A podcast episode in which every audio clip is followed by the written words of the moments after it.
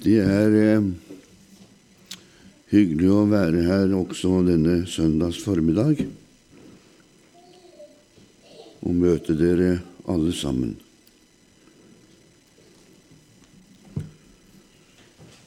Jeg har eh, gledet meg til å være sammen med dere denne helgen. Sett fram til det. Alltid hyggelig å besøke Elim. Jeg vet dere er glad i Guds ord, og det er det viktigste at man er glad i Guds ord. For det er egentlig ordet som holder oss oppe. Det er ordet som vi lever på, og det er ordet vi dør på. Og det er det som gjør det så trygt å være en kristen. Og så er det godt å vite at Han som har den allmakten i sin hånd, han har omsorg for en enkelt av oss. I formiddag så hadde jeg tenkt å tale litt om Guds omsorg. Hvordan den beskrives ut ifra Skriftene, og hvordan Jesus praktiserer omsorg. Omsorg den praktiseres kanskje på forskjellige måter fra forskjellige lag. Men eh, Bibelen gjør ikke forskjell på noen. Den har omsorg for alle. Og det som er så trygt for deg og meg, at du og jeg er også regna med i denne omsorgen. Jeg har med meg litt fra Israelsturen. Jeg reiser til Israel også 30. oktober i år. Og eh, har du lyst til å være med, så ligger det lapper ute i gangen, så kan du til og se litt på reiseruta mi. Så er det godt å høre at det er unger her. Liker du det?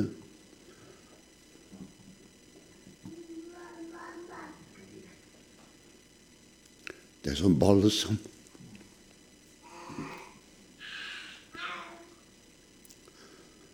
Fantastisk. Jeg har alltid hatt gleden av å ha hatt unger på møter.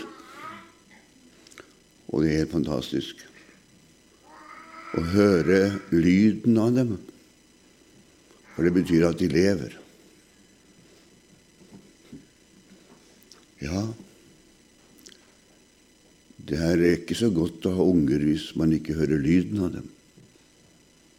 Men hører lyden av dem, da lever dem.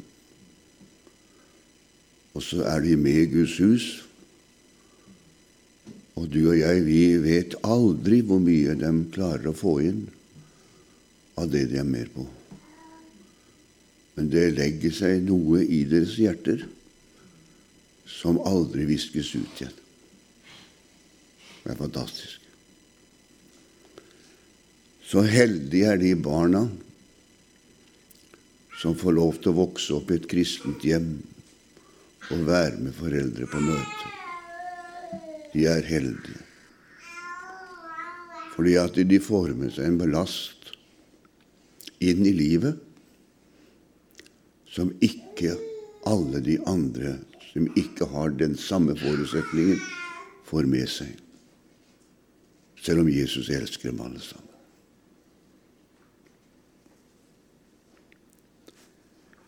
Vi skal i formiddag se litt på Jesu omsorgsliv.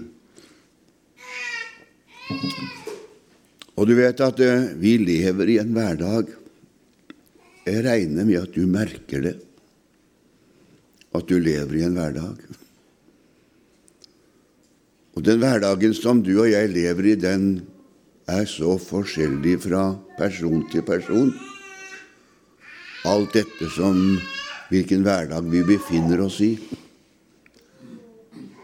Noen mennesker går gråtende gjennom hverdagen. Andre mennesker går lene gjennom hverdagen. Men de fleste mennesker av oss møter hverdagen på ulike måter. Noen dager så er gråe, noen dager er det lyse. Og Det er ikke alltid godt å smile og være fornøyd og glad når man har lyst til å gråte. Men det er godt å vite at det er en som ser oss i alle situasjoner. Vi nærmer oss påske, og vi vet at påsken det er en vanskelig, tung og vond tid. Men det er også en fantastisk tid, påsken. Påsken den minner oss om død, men den minner også om en oppstandelse. Påsken minner oss om en slagen mann i menneskets øyne, men den minner oss også om en seirende mann i Guds øyne. Det som så ut til å bli et nederlag, det ble seier. Sånn er det av og til for deg og meg. Det som ser ut til å være et nederlag noen ganger, det kan bli vår seier. Vår seier. Vi skal møte noen mennesker i formiddag som eh, Jesus møtte etter sin oppstandelse. Det var krise i hele disippelskaren når Jesus døde på korset. Det var krise. Det var en av de største krisene i deres liv. Han som de hadde trodd på, han som hadde ordnet opp i alle deres situasjoner, han som løste alle deres problemer. Han som hjalp dem i alle deres situasjoner. Han var plutselig død. Selv om han hadde sagt til dem at han var livet, kommet ifra Gud, så var han død allikevel. Det var nesten som det kolliderte noe inni disiplenes liv, og alle som var med han. Det var noe som ikke stemte. Livets høvding var død. Han som hadde proklasmert og sagt at 'Jeg er oppstandelsen og livet'. Han døde. Det umulige ble mulig, og de skjønte ingenting. De var fortvilet. De satt hver for seg, noen samlet, andre igjen hadde gjemt seg bort. De klarte ikke alle sammen å være sammen, og de visste ikke hva de skulle gjøre.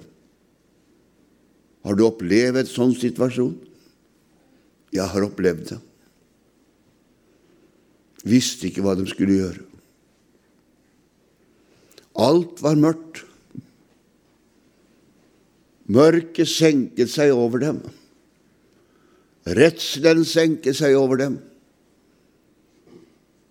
De turte ikke gå ut. De var skalka alle dører. Var fortvilet. Hva gjør vi nå? Men da er det godt at det, det fins ikke bare en langfredag. Det fins en påskemorgen. Vi synger en sang Påskemorgen slukker sorgen. Slukker sorgen til evig tid. Er ikke herlig? Det jeg skal si litt om, det griper meg. Jeg har vært igjennom det. Jeg har prøvd det. Den første vi møter i Bibelen på første påskedag, det er en kvinne i dypeste nød. Nøden var så stor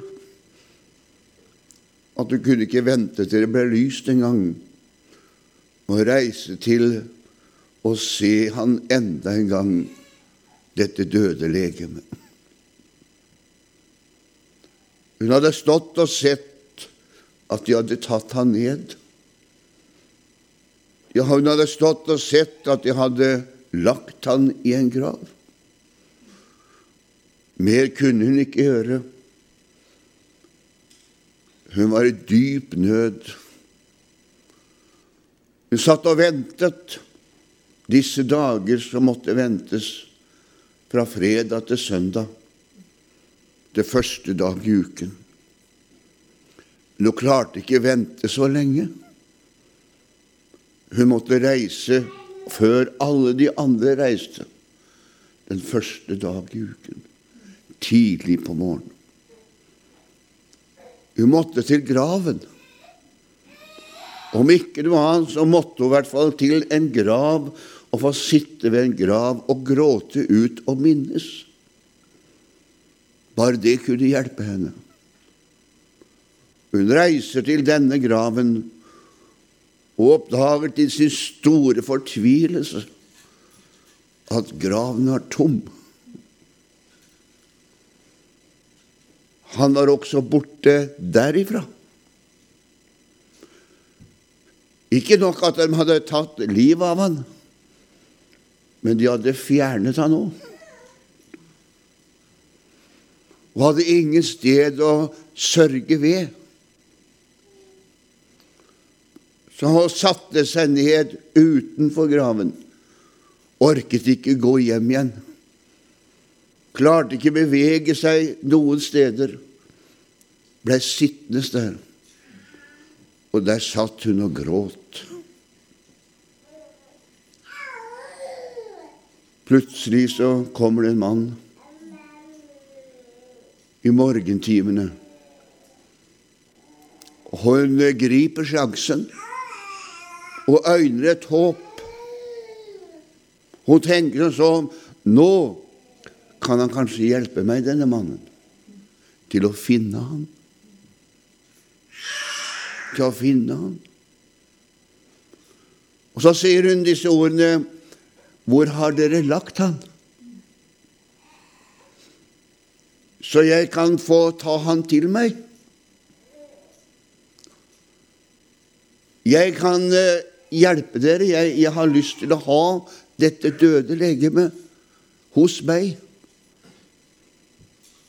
Da var fortvilelsen stor.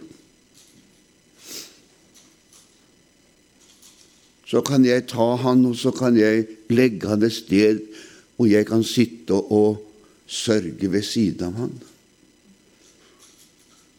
Da Jesus åpenbarer seg selv og sier, 'Maria, det er meg'. Han kommer midt i den dypeste nød. Ikke som den døende, men som den levende. Han kommer og løser hennes problemer der og da. Så hun utbryter ifra sin indre ånd, Rabuni. Herre, Mester, er det deg? Ja, sier han, det er meg. Gå til mine brødre og fortell at de er oppstanden. Han løste hennes problemer nettopp der. Og så gikk hun og fortalte om Han som lever.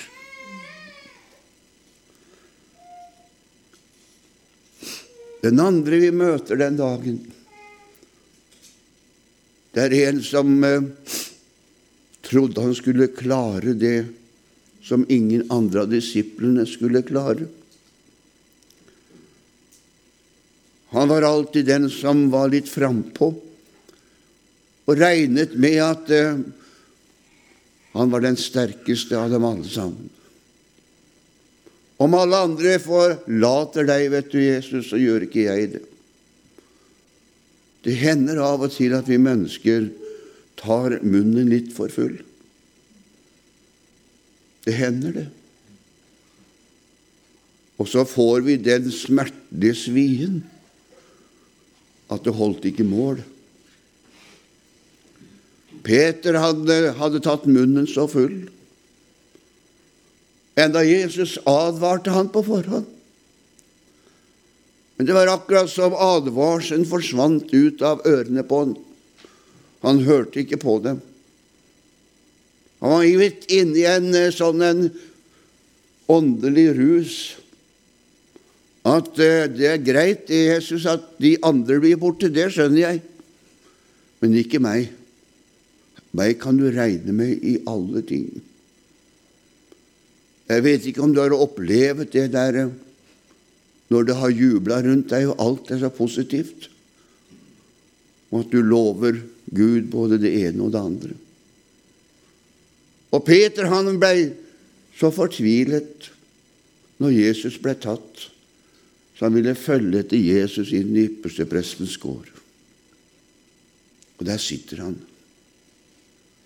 Og bare det Peter ikke hadde regna med, at det var ikke bare han som var der, men djevelen var også der. Av og til så glemmer vi at djevelen er også der hvor vi er. Han er der for å lage problemer.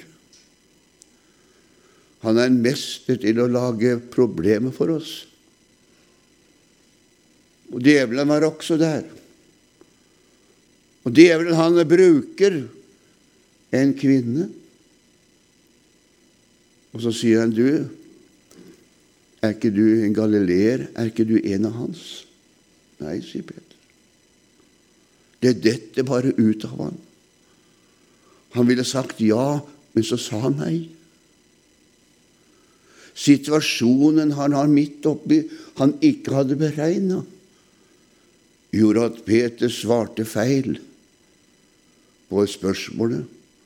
Han var ikke herre over situasjonen. Djevelen hadde låst han inn i ei felle, og han visste ikke hvordan han skulle komme ut av den.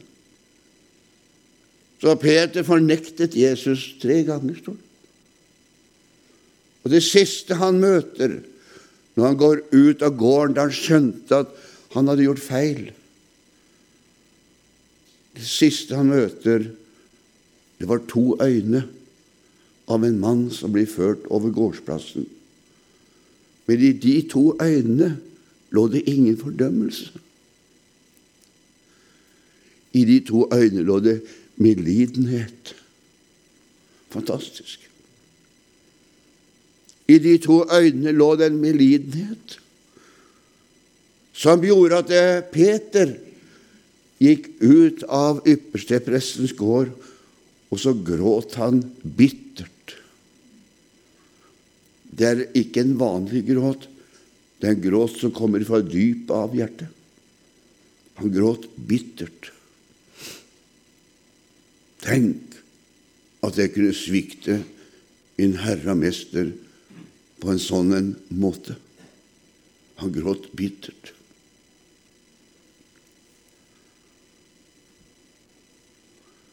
Så reiser Peter, og så gjemmer han seg. Han gjemmer seg i Jerusalems et eller annet sted. Ingen vet hvor han er. Han føler at han er slagen mann. Jeg har forrådt Jesus. Vi er ikke verdige til å være sammen med disiplene engang. Og det er som djevelen sier, du kan like godt gi opp, Peter. Du kan like å stoppe Peter og slutte, du, Peter. Du har fornektet han, kan like godt la være. Og Peter han gjemmer seg et eller annet sted i Jerusalem. Men denne tidlig, denne første dag i uken, får han besøk. Det er en som vet hvor han er, og det var Jesus. Fantastisk. Han vet hvor du og jeg er også, når vi prøver å gjemme oss bort av og til. Føler at vi har ikke strekt til. Han vet hvor vi er. Og så kommer han på besøk. Og så er det så fantastisk med Jesus. Det står ingenting hva de prata om. Jesus er fenomenal. Han bærer oss ikke ut på bygda. Han forteller ikke om alle våre nederlag, eller våre seirer heller. Det som han samtalte med Peter om, det blei mellom disse to. Blei mellom disse to. Jesus kom og opprettet alt den natta i Peters liv. Han henta han et eller annet sted i Jerusalems gater. Senere den dagen Jesus hadde en travel dag. Det var så mye som måtte gjenopprettes. Det var så mye som hadde gått galt i hans disiplers liv. Det var disse to siste Det var noen kalte for Emmausvandrerne. De hadde gitt opp alt sammen. De hadde gitt opp troen også. Troen hadde fått et skudd for baugen som de aldri kunne tro de skulle få. Så de hadde forlatt Jerusalem. De reiste hjem igjen, der de kom ifra, til Emmaus. Midt på veien, eller på veien til Emmaus, så går de og samtaler. Og når to negative personer samtaler, blir det ingen god samtale. For den ene drar den andre ned. Ikke noe positiv samtale. Og det var ingen positiv samtale blant dem to heller. Det var så negativt som det gikk an. Og vi som har satsa alt på han Han der Vi hadde satsa alt på han, vi. Vi trodde, vi at han var den han sa seg å være. Vi trodde at han var Messias som skulle komme, vi. Og det satsa alt på han. Mens de står, går og prater, og deres indre liv blir dårligere og dårligere, så møter de en mann som bare plutselig kommer. Og Jesus er fenomenal. Han bare plutselig kommer. Og så bare spør han hva de pratet om. Og da svarer den ene det var denne med Jesus. Denne Jesus. Så begynner denne mannen å samtale med dem underveis. Han kunne gjerne begynt med disse mennesker og sagt til dem at dere, nå må dere høre på meg. Sånne mennesker som dere kan jeg ikke bruke i mitt tjeneste. Som ikke har tro i det hele tatt på det jeg har sagt. For Jesus hadde sagt alt han. Jeg kan ikke bruke dere lenger. Det er bedre dere går hjem igjen til Emmaus og glemmer hele tjenesten. Jeg må ha andre mennesker inn som tror på det jeg holder på med. Han kunne ha sagt det, men han gjorde ikke det. Han bruker det som ingenting er i sitt rike. Han bruker dem som ikke får det til. Det bruker han. Så gikk han, og så løftet han dem opp med ordet gjennom hele reisen. Talte til dem gjennom ordet. Og når han kom fram til Emmaus, og han syntes han skulle gå videre, og de ba han inn, så gjør de noe fantastisk. De lar den fremmede mannen bryte brødet. Normalt er det faren i huset som bryter brød.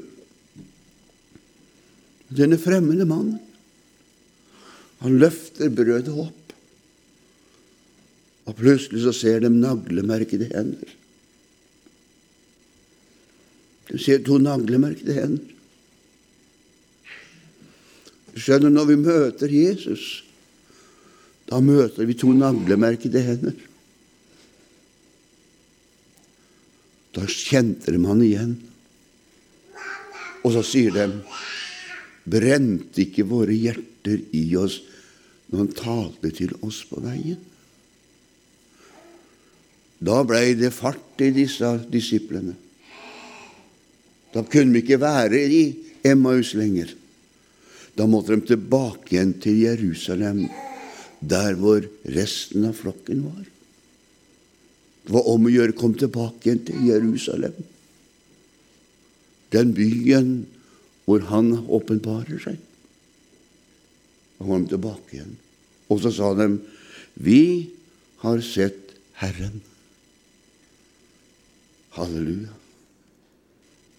Han åpenbarer seg i forskjellige situasjoner.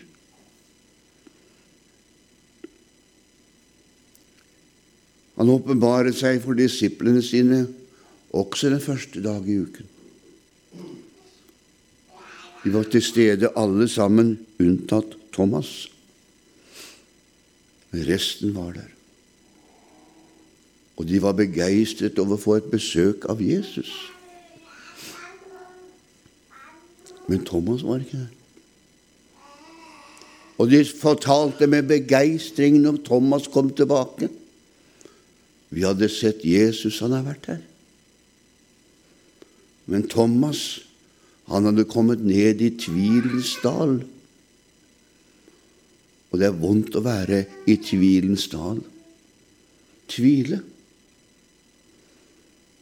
Det er et av djevelens gode våpen å tvile. Tvile på Guds ord. Tvile på om Jesus hører deg tvile på om han vil svare på dine bønner. Tvile på alt sammen. Og det er vondt å være i tvilens dal. For i tvilens dal der er det så mørkt at du ser ikke lys. Der er det bare mørke. Men det er godt å vite at også Jesus er i tvilens dal. Han er der nede i denne dalen, og så hører han. Han har et lutret øre, så han hører hva tvileren sier. Det er fantastisk. Han hører hva tvileren sier. Så når han åpenbarer seg neste gang, var Thomas til stede. Og istedenfor å gå i rette med Thomas og sette Thomas til sides, for han var ubrukelig fordi han var en tviler Kan ikke bruke tvilere. Du må tro på Gud og tro på meg hvis du skal være hos meg. Kan ikke bruke en som tviler. Herre Jesus sier til Thomas, 'Thomas, jeg hørte hva du sa, jeg.' Er det godt med Jesus? Han hører hva vi sier. Jeg hørte hva du sa, jeg, Thomas. Du ville så gjerne ta på sårene mine. Du ville så gjerne berøre meg. Og nå får du en sjanse, Thomas. Kom, da. Kom da, Thomas skal få lov til å ta på sårene mine. Du skal få lov til å ta på sårene i siden min. Se, Thomas, det er meg. Thomas tok ikke på den i hele tatt. Han bare så 'Herre og min Gud'. Jesus tilfredsstilte tvilerens spørsmål. Og han er fenomenal. Han tilfredsstiller tvilerens spørsmål i dag også, ved at han åpenbarer seg for den han har sagt seg å være.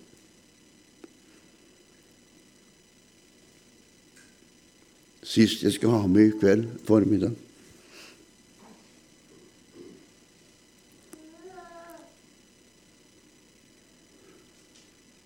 Det er disse menneskene som reiste ut for å fiske, som vi nevnte litt i går. Syv stykker av dem. De hadde mista håpet. De hadde mista fullstendig troen på at det blei noe ut av det som de skulle gjøre. Jesus hadde ikke åpenbart seg for dem på aldri så lenge. Han som de var vant til å samtale med hver eneste dag, han var ikke der hver dag. Han hadde vært innom en gang iblant, men det hadde tatt så lang tid før han kom innom neste gang. Så de hadde gitt opp. Så de sa til seg selv at eh, vi kan ikke sitte her og vente, vi får heller gå tilbake og fiske så går de til Tiberias. Ifra Jerusalem så går de til Tiberias, til det gamle igjen. Går tilbake til det gamle. Det hender mennesker gir opp underveis, for det nytter ikke. Gir opp underveis. Det mennesker som gir opp å tjene Jesus underveis. For de syns ikke det nytter. Har ikke hørt noe ifra han. Og så gir vi opp. Og så gikk de og fiska. Så står det denne natten fikk dem ingenting. Er det ikke underlig? Når vi beveger oss bort ifra det Jesus har plassert og sagt vi skal gjøre, da får vi ingen fisk. Vi er nødt til å være der hvor Jesus har plassert oss, for å få fisken. Og Jesus hadde ikke sagt de skal reise til Tiberias for å fiske. Han hadde sagt de skal være i Jerusalem inntil de ikler kraften ifra det høye. Men de reiser. Jesus kunne gjerne ha sagt det sånn Ja, ja, da får du bare reise, da. Jeg får klare meg med dem som er igjen. Det var tross alt en del som var igjen i Jerusalem. Jeg får satse på dem. Men Jesus er ikke slik. Han satser på også dem som reiser bort. Og han går etter dem. Fantastisk. Han går etter dem for å innhente dem igjen, for å få dem tilbake igjen til fårefolden. Slik er Jesus. Han leiter etter dem. Så kommer han til Tiberias etter dem. Tidlig på morgenen står han på stranden. En fantastisk Jesus. Så spør han dem. Han roper til dem der de har strevd hele natten og ikke får det til, så roper han til dem.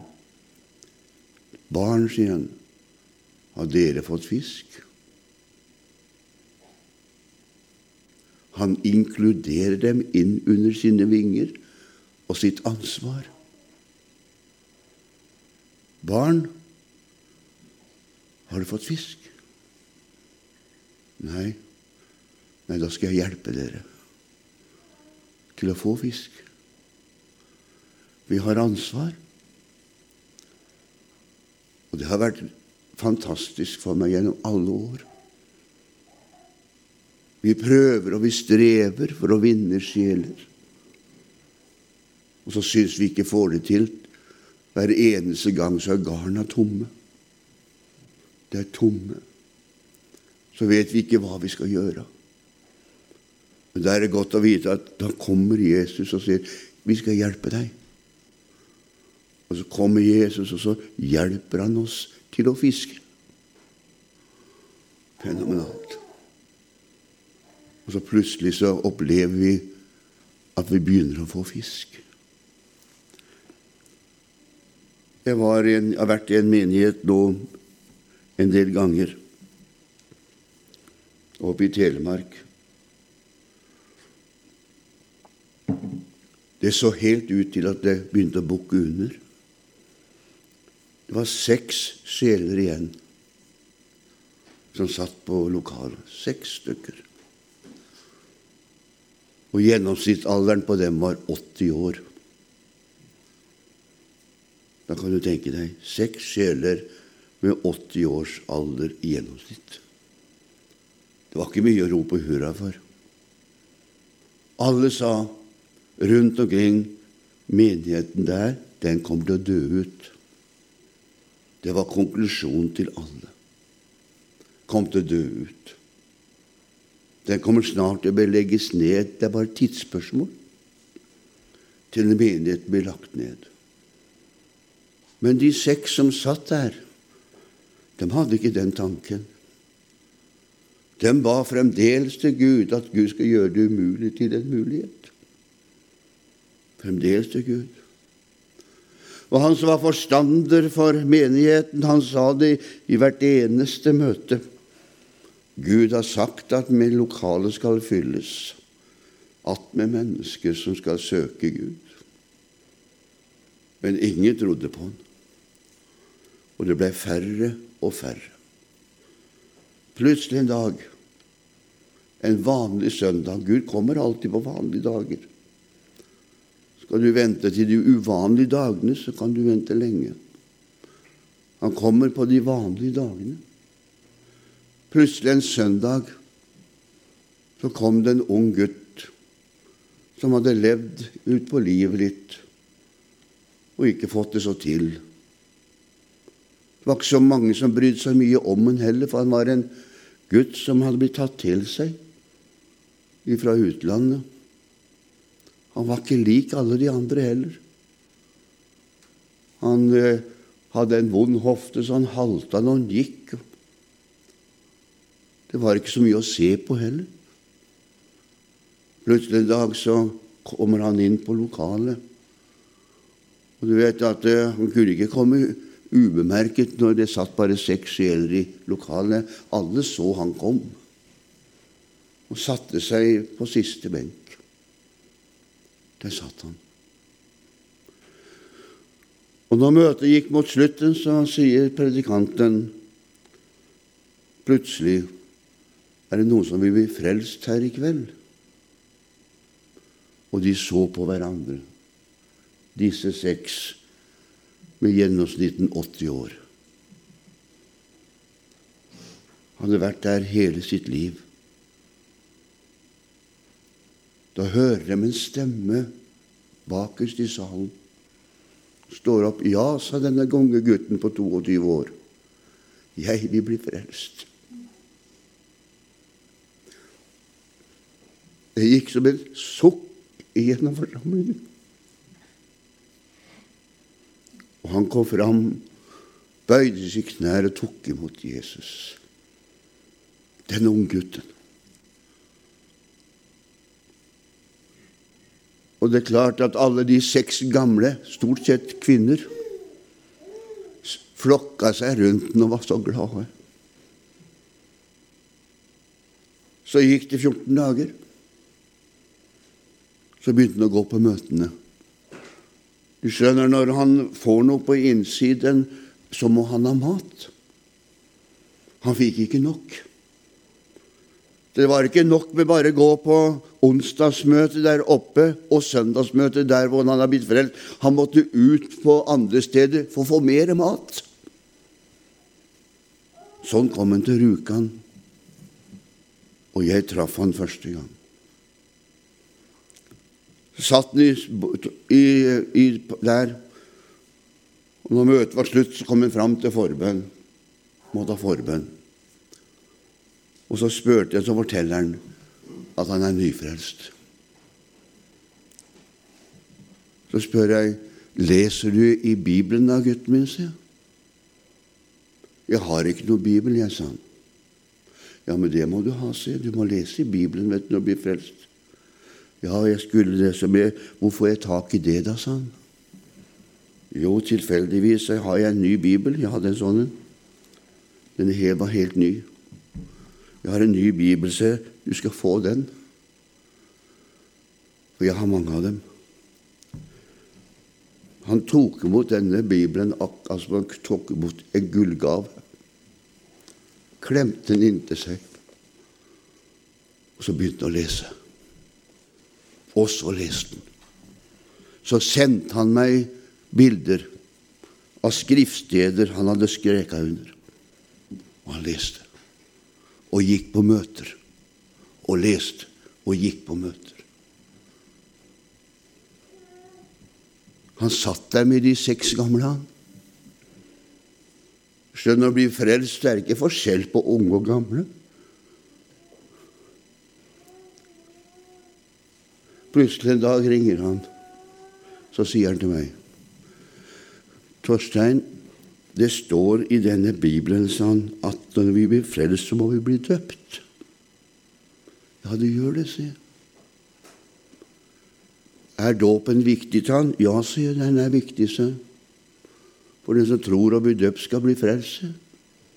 Så dåpen er viktig. Det er en bekjennelse, sier Ja, da må jeg bli døpt med en gang, sa han. Og jeg varma opp vannet. Og første pinsedag så kom han, og så døpte vi han. Han ble døpt. Og så leste han fremdeles og gikk på møter sammen med de gamle. De satt der fremdeles, disse seks. En dag så ringte en kamerat han og sa du, du sa han, jeg, har, jeg, jeg må snakke med deg. Du må komme opp med en gang. Og Så kommer han opp, og så sier han, du, Tor, sa han, tror du jeg kan få det du har fått, sa han, for det er totalt forandra. Å ja, sa han. Og så visste han ikke hvordan han skulle be til frelse med ham. Så han ringte meg og sa han, 'Hvordan skal jeg gjøre det nå?' Torstein, sa han. 'Hvordan skal jeg gjøre det nå?' Kveld. 'Åssen skal jeg be til den, for han vil bli frelst.' 'Åssen skal jeg gjøre det nå?' Du må gjøre det på samme måten som du gjorde, sa jeg. Du må be til Jesus at Jesus skal frelse den, og så må han ta, be til Jesus han blir frelst. Den kvelden ble denne gutten frelst. Han. Og da var de to. Dessverre så flytta han til Hokksund, denne gutten, så han kunne ikke være der lenger. Så går det en liten stund til, og så sier han til meg at du, Torstein, sa han, det står noe i denne boka her, det står i Apostlenes gjerninger 2, sa han. Hva står der da, sa han. Det står sånn at Den hellige ånd falt over disiplene, sånn, og de talte i tunger, Sånn. Hva er det for noe, sånn? Jo, det er åndsdåpen, det som den nyfrelste får som kraftkilde for å leve som en kristen. gutten min, sier Kan jeg få det sånn? Ja, sa Det kan du få, sier Bare be, du, sier Så får du det. Og han begynte å lese og begynte å be. Bibelen hans var rau. Han begynte å be. Plutselig en dag så var han på møte, for han kunne ikke være på ett møte en søndag. Det er altfor lite. Han måtte være på to møter på søndag, gjerne tre. Han måtte ha inn Det var hunger. Plutselig så sitter han på et møte. Så sier predikanten i ettermøtet plutselig Du unge mann som sitter der. Hvis du kommer fram nå, sa han, så døper Gud deg en hellig ånd. Jeg ser ånden over deg, gutten min, sa han. Og han går fram til første benk. Og så sier han predikanten at du, sa han, nå kan du begynne å be, sa han. Må du begynne å be. Og Tor begynte å be. Og han hadde ikke bedt lenge før han gikk over i et annet språk.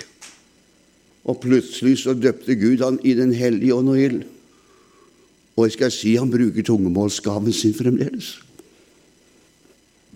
Så begynte det å skje noe i den menigheten som skulle avsluttes. De seks ble plutselig til tolv.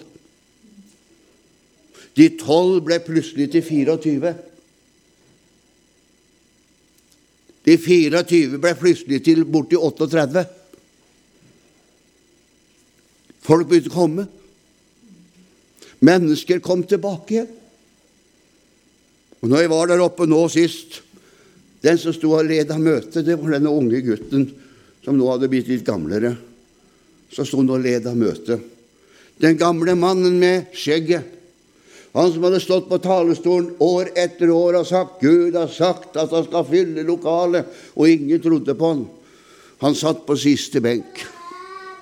Den unge gutten satt på første benk og leda møtet. Og folk begynte å bli frelst. Jeg var der oppe nå ikke så lenge, 14 dager siden. Tre uker er det. Da var lokalet nesten helt fullt. Og både nyfrelste, gamlefrelste, frafall kom tilbake. Huset fylles igjen. I dag har de pussa opp hele lokalet. Du, Gud har omsorg for sin menighet. Han har omsorg. Den som verden mente skulle dø, den hadde ikke Gud tenkt skulle dø. Gud hadde tenkt at den skulle være til redningsstasjon for mange. Og I dag så er det en glede å besøke den menigheten der i det hele tatt. For at i dag så kommer den menigheten, så vokser den sakte, men sikkert. Og det som er så fantastisk, at der sitter alle sammen, fra den yngste til den eldste. Det er fenomenalt. Jo da, de som sto ved Genesaretsjøen denne morgenen, fikk et møte med den levende, oppstandende frelser. Og han hadde gitt dem både mat og brød på stranden. Så de fikk nytt mot til å reise ut igjen og forkynne evangeliet. Han har ikke tenkt å avslutte på en sånn måte.